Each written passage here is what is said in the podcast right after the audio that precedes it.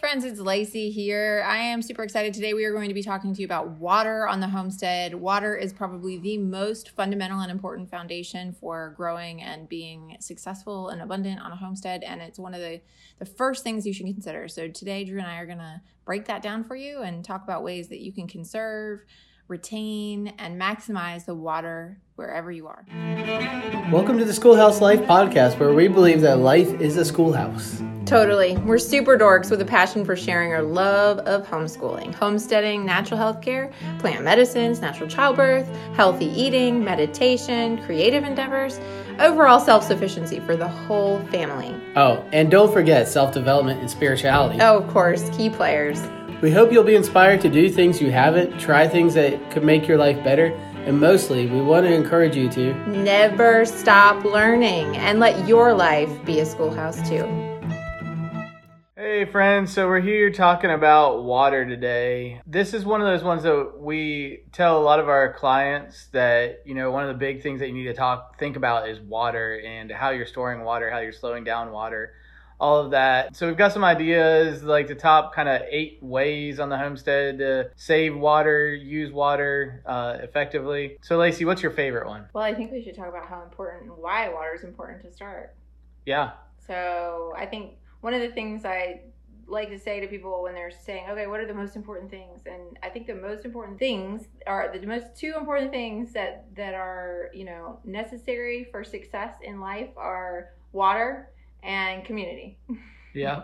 if you have those two things, you probably can survive just about anything. But water is life and I think, you know, we look at these other planets and can we live there? Can we live there? And if if it has water, there's a potential for life, right? So that's I think the goal and one of the first things that you can really think about when you're looking at a property or when you're looking at the property you're on is how can you maximize water. It will bring life. Yeah, I mean, I think the one thing, like, we didn't even know we were really looking for it, but the property that we got has a pond on it, and mm-hmm. there's just so much diversity around the pond of animals outside of the pond, animals inside the pond, mm-hmm. um, plants, insects, everything. I mean, it's just a lot going on because everybody is living off of that water. Looking for water. Yeah. yeah. we see things we never thought we would have seen. Uh, osprey comes on the regular to fish in the pond. We have blue heron all the time, ducks, wild ducks, just constantly. We've muskrat recently, and all kinds of things. So yeah, the pond has been a draw for the for just diversity and an ecosystem that we really wouldn't have expected if that had just been a field. Yeah, so, okay, other than diversity, what else? I mean, obviously, you need water to live. Uh, mm-hmm. Uh, you need clean water. Yeah. Plants need water. Yeah.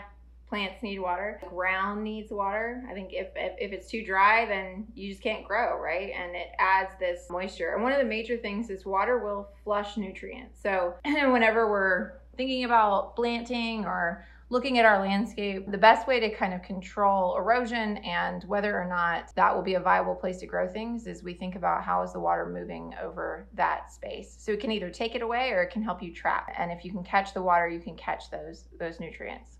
Yeah, and I think a good way to learn that is like obviously contours, looking at contours using an A-frame to kind of map out some basic contours. Mm-hmm. Or the way I like to do it is in during a rainstorm, get out an umbrella or don't get out an umbrella and go walk out in the rain and see where your water's going, how it's flowing across your property. Hmm. And that to me is better than like any kind of like trying to guess what it's doing. That way you can actually see where it's going.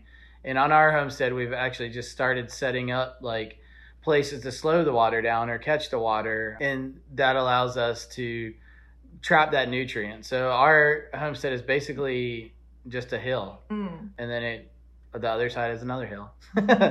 well, what what you when you trap the water in that way, you not only hold on to the nutrition, but you sink the water because if it doesn't roll away, then it'll drop down and kind of refill your your your water system. So it's a really powerful way to impact the space that you're on. Even if you live in a really flat area, it can feel like you know maybe you're on a very even terrain and it doesn't look like there's a lot of contour. There there will be a contour that you probably can't see by your by the naked eye but even if there's not if you built a trench it would sink that water and just like ditches when you're driving. I mean they're the first thing to to grow and have all of this kind of diversity around them. And so we can mimic that and do that on our property and take advantage of that. Okay so some ways to capture water. The first one i have is rain barrels. So rain barrels are kind of a kind of a no-brainer but there's a lot of different kinds that we've used over the years. Mm-hmm. just from a regular old like bucket large bucket to pickle barrel. I'm trying to think what else we've used trash cans. We've used trash cans. Yeah. I forgot about that. Yeah we had we had trash cans that we, i just put a spout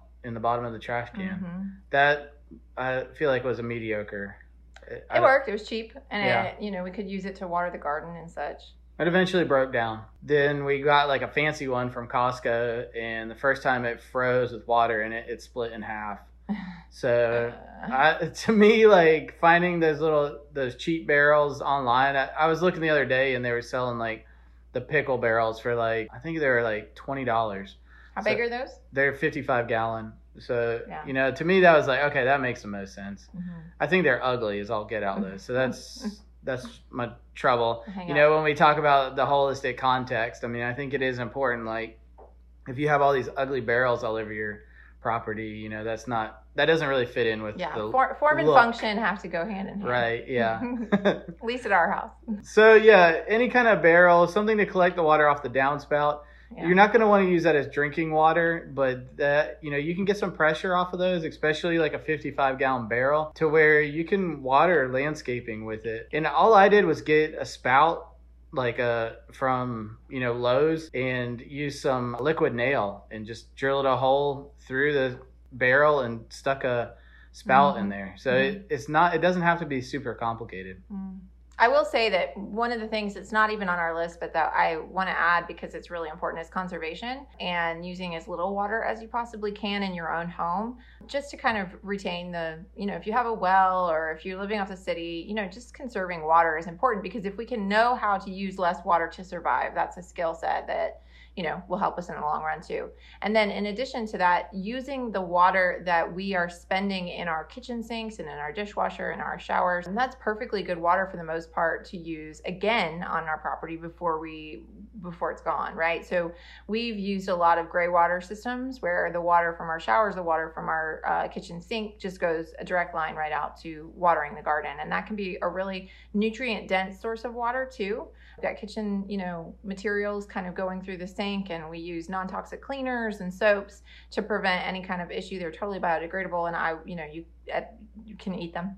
so they're totally safe to be using on a garden. There are maybe some some little things you would want to do to fil- filter that, but ultimately it's a really great way to prevent the need of using more water, right? It's just about that balance. Yeah. Uh, and it, I think the gray water is great because it just makes you clean up any cleaners. Like when we started doing it, even our dishwasher soap was a little bit not as good as I wanted it to be. It was heavy in salts. So yeah, it makes you clean that all up and makes you, you know, really realize like should you even have this yeah. in your house mm-hmm. if it's not okay to go on your garden so mm-hmm. I, I, think gray water yeah and there are whole systems of setting up like gray water ponds that filter and and create you know a little ecosystem there so yeah i mean you can really maximize all the water you're using and kind of you know create a cycle of water on your property instead of it you know in in one side and out the other which is i think how most i would say generically the the developed world works right? It right. comes in through the faucet and out through the drain and and we don't really think about it again. Yeah yeah.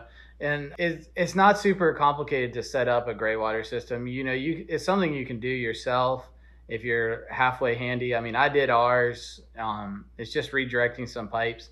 The main thing that I would say is just to put a valve on there so you can turn it on and off when you don't want it flowing out to your garden. If you're in a dry climate, it might be okay all the time, but mm. in a wet climate, there might be times of the year where you don't want that gray water going out. So just a little little side note there. Okay, Lacey, what's next? Next, we have small pond on the list, and this is something that's really fun. I think if you take on this project, it can be a really great way to build a small ecosystem in a in a really enjoyable way. I mean, we've just really enjoyed creating a small pond on our property, even though we have the large pond. We just I don't know why we thought it would be a good idea. Yeah, I mean because when you're into permaculture, you can't have too many ponds. the The general idea is Yeah. the more you can slow water down, the better. So yeah. once the water reaches our large pond, it's basically leaving our property then. So we're trying to catch it and slow it down and use it before it gets there. So we have Abraham and I just made another pond over by our barn that's just half of one of those rain barrels that busted Mm. and we just buried it in the ground so that it'll collect water off of our driveway and Slow the Yeah. slow the wash. slow the wash, yeah. Because one of the major detriments to, to landscape is the rinsing off of topsoil. And that happens if you till, if you plow, if you drive, anything like that will expose topsoil that then when it rains, it'll wash off. And if you can slow that from washing off, it builds these really nice little nutrient pockets and even microclimates on your property. And, and that's an example for sure of I can already see that that's going to be a nice little, I don't know, oasis for frogs and different kinds of plants and that kind of thing. Yeah, it's really fun once you- your little ponds at a certain point, like you can line them, you can not line them. We've dug some big ones just by hand when Mhm. the clay was wet and didn't line it and it would hold water for a good while and then eventually it would just all soak into the landscape. Mm. But everything downhill of it was always like super, you know, rich and Moist, You know, yeah. moist, yeah. So, you know, you can do it that way, but being able to just have all of that right around there of that moisture and everybody coming in, you'll see the frogs start to move in. Once the frogs move in, then Mm. then everybody kind of starts showing up birds and other insects and Mhm. stuff. So, yeah. yeah it just is an incredible way to to boost the ecosystem So- small ponds Yeah, it. small ponds. Um, the other one, I, this is kind of a different one. Um, is the spiralizer thing? Is what I have. Uh, what's the name of that, Lacey? Do you know? i don't know a water restructuring thing i So- don't know So you guys are gonna have to look this one up. We'll Mhm. describe it to you. It's like the water flows into it, and there's like, like a four leaf clover or Yeah, a three leaf clover like a three leaf clover. Yeah, three little like dips, and the water flows into it and makes the water spiral. And by it spiraling, it restructures the water.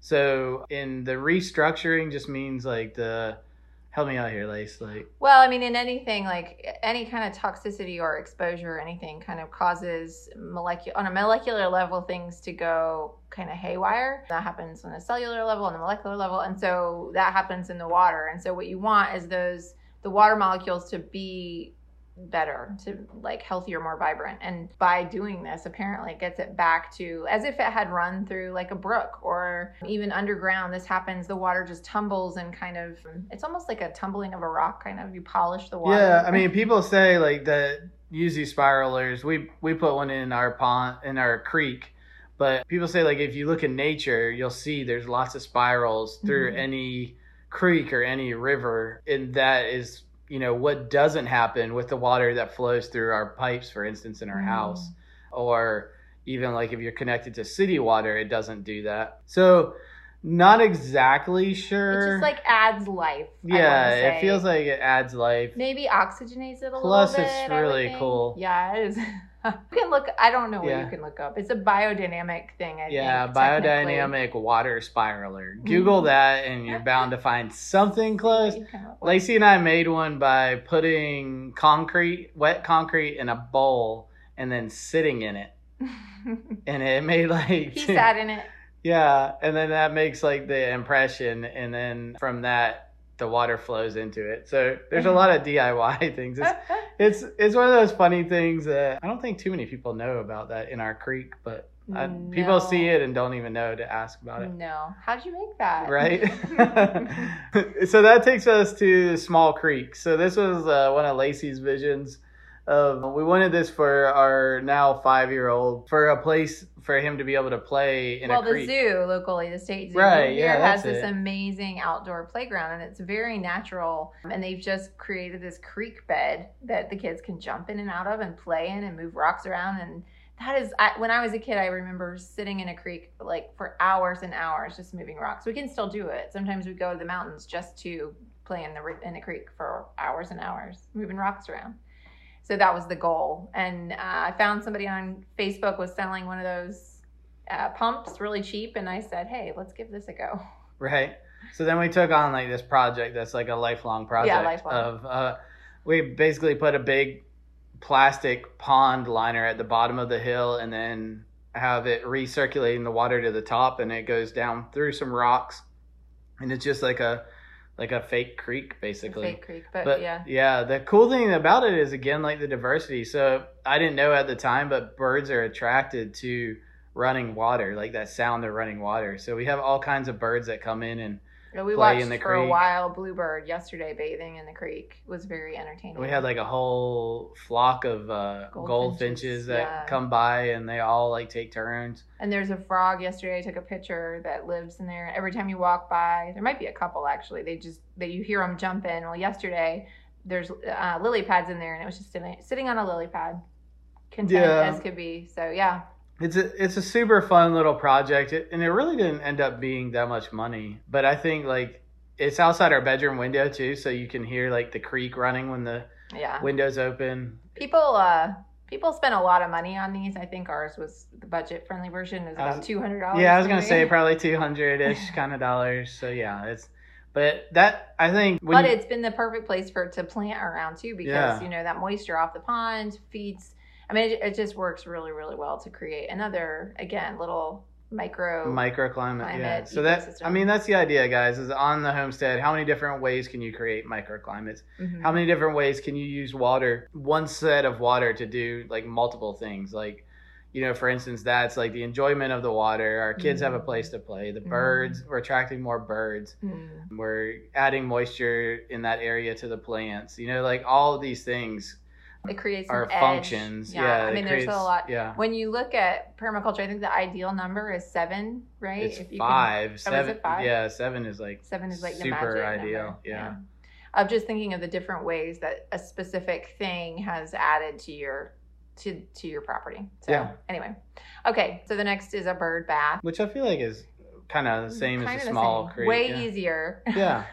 I put that on the list because I was thinking, you know, like, okay, if you need something super simple, put a bird bath out. yeah for sure. And you know we did we still do have a half barrel pond that we love and it has been the perfect situation. It had a little fountain in it it has lilies in it and it ha- increased the diversity as well. Same idea. And you don't have to have a pump and you don't have to have any kind of special thing. Just put the barrel wherever you can fill it with water so Yeah, and I got these little circular like fountains that are it's like a solar panel that just floats on the top and it shoots like a little stream of water into the air. I think they were like 20 bucks. I mean, they're not expensive at all. But they it's you know, just adds like an even nicer little element to a barrel full of water, you know. It's Yeah, I mean, it's it, it's super simple. keeps it moving helps prevent the mosquitoes from you know Yeah. taking over that kind of thing So then the and you can put fish in it so Yeah, you can put goldfish. And we had goldfish living there for a long time. yeah And then another one, the big permaculture one is swale. So we kind of touched on this already, but just Mm-hmm. putting a swale is basically like a Mound. mound, like Yeah. a long mound on contour, just meaning like perpendicular to the way water runs. So the idea is to just catch that water and kind of spread it out across your landscape. Mhm. And with This swa- can be so simple. It doesn't have Yeah. to be like a, a giant mound. It can really be just like a very small trench. A very small trench, yeah. The downside to that is we've learned like that's mainly what we make because we don't use like machinery or anything to make ours. But they do eventually fill it with topsoil. And but then, even still, they Yeah. they still you can see the diversity if you look at the property where we've done those. You can see how green it is in that space versus and the, the diversity in the grass, the way it's grown back is just way better than yeah, you just come back and that. touch them up again. So we just make them with like a shovel, just map out our contour line and then go along with a shovel, dig it out, put that on the top on the downhill side and mm-hmm. that's your swale. You can plant into that. Anytime you're exposing soil, you want to be, you know, have seed ready to put into that soil to cover that soil so that Mhm. you have what you want instead of nature filling it in for you. A lot of people use the key line method too, which is similar to swales, but they just it's much more like that. It's like a little trench that they do Yeah. on their property against contour so that it's any water that's moving is going to stop and sink. yeah So I feel like that. I don't know.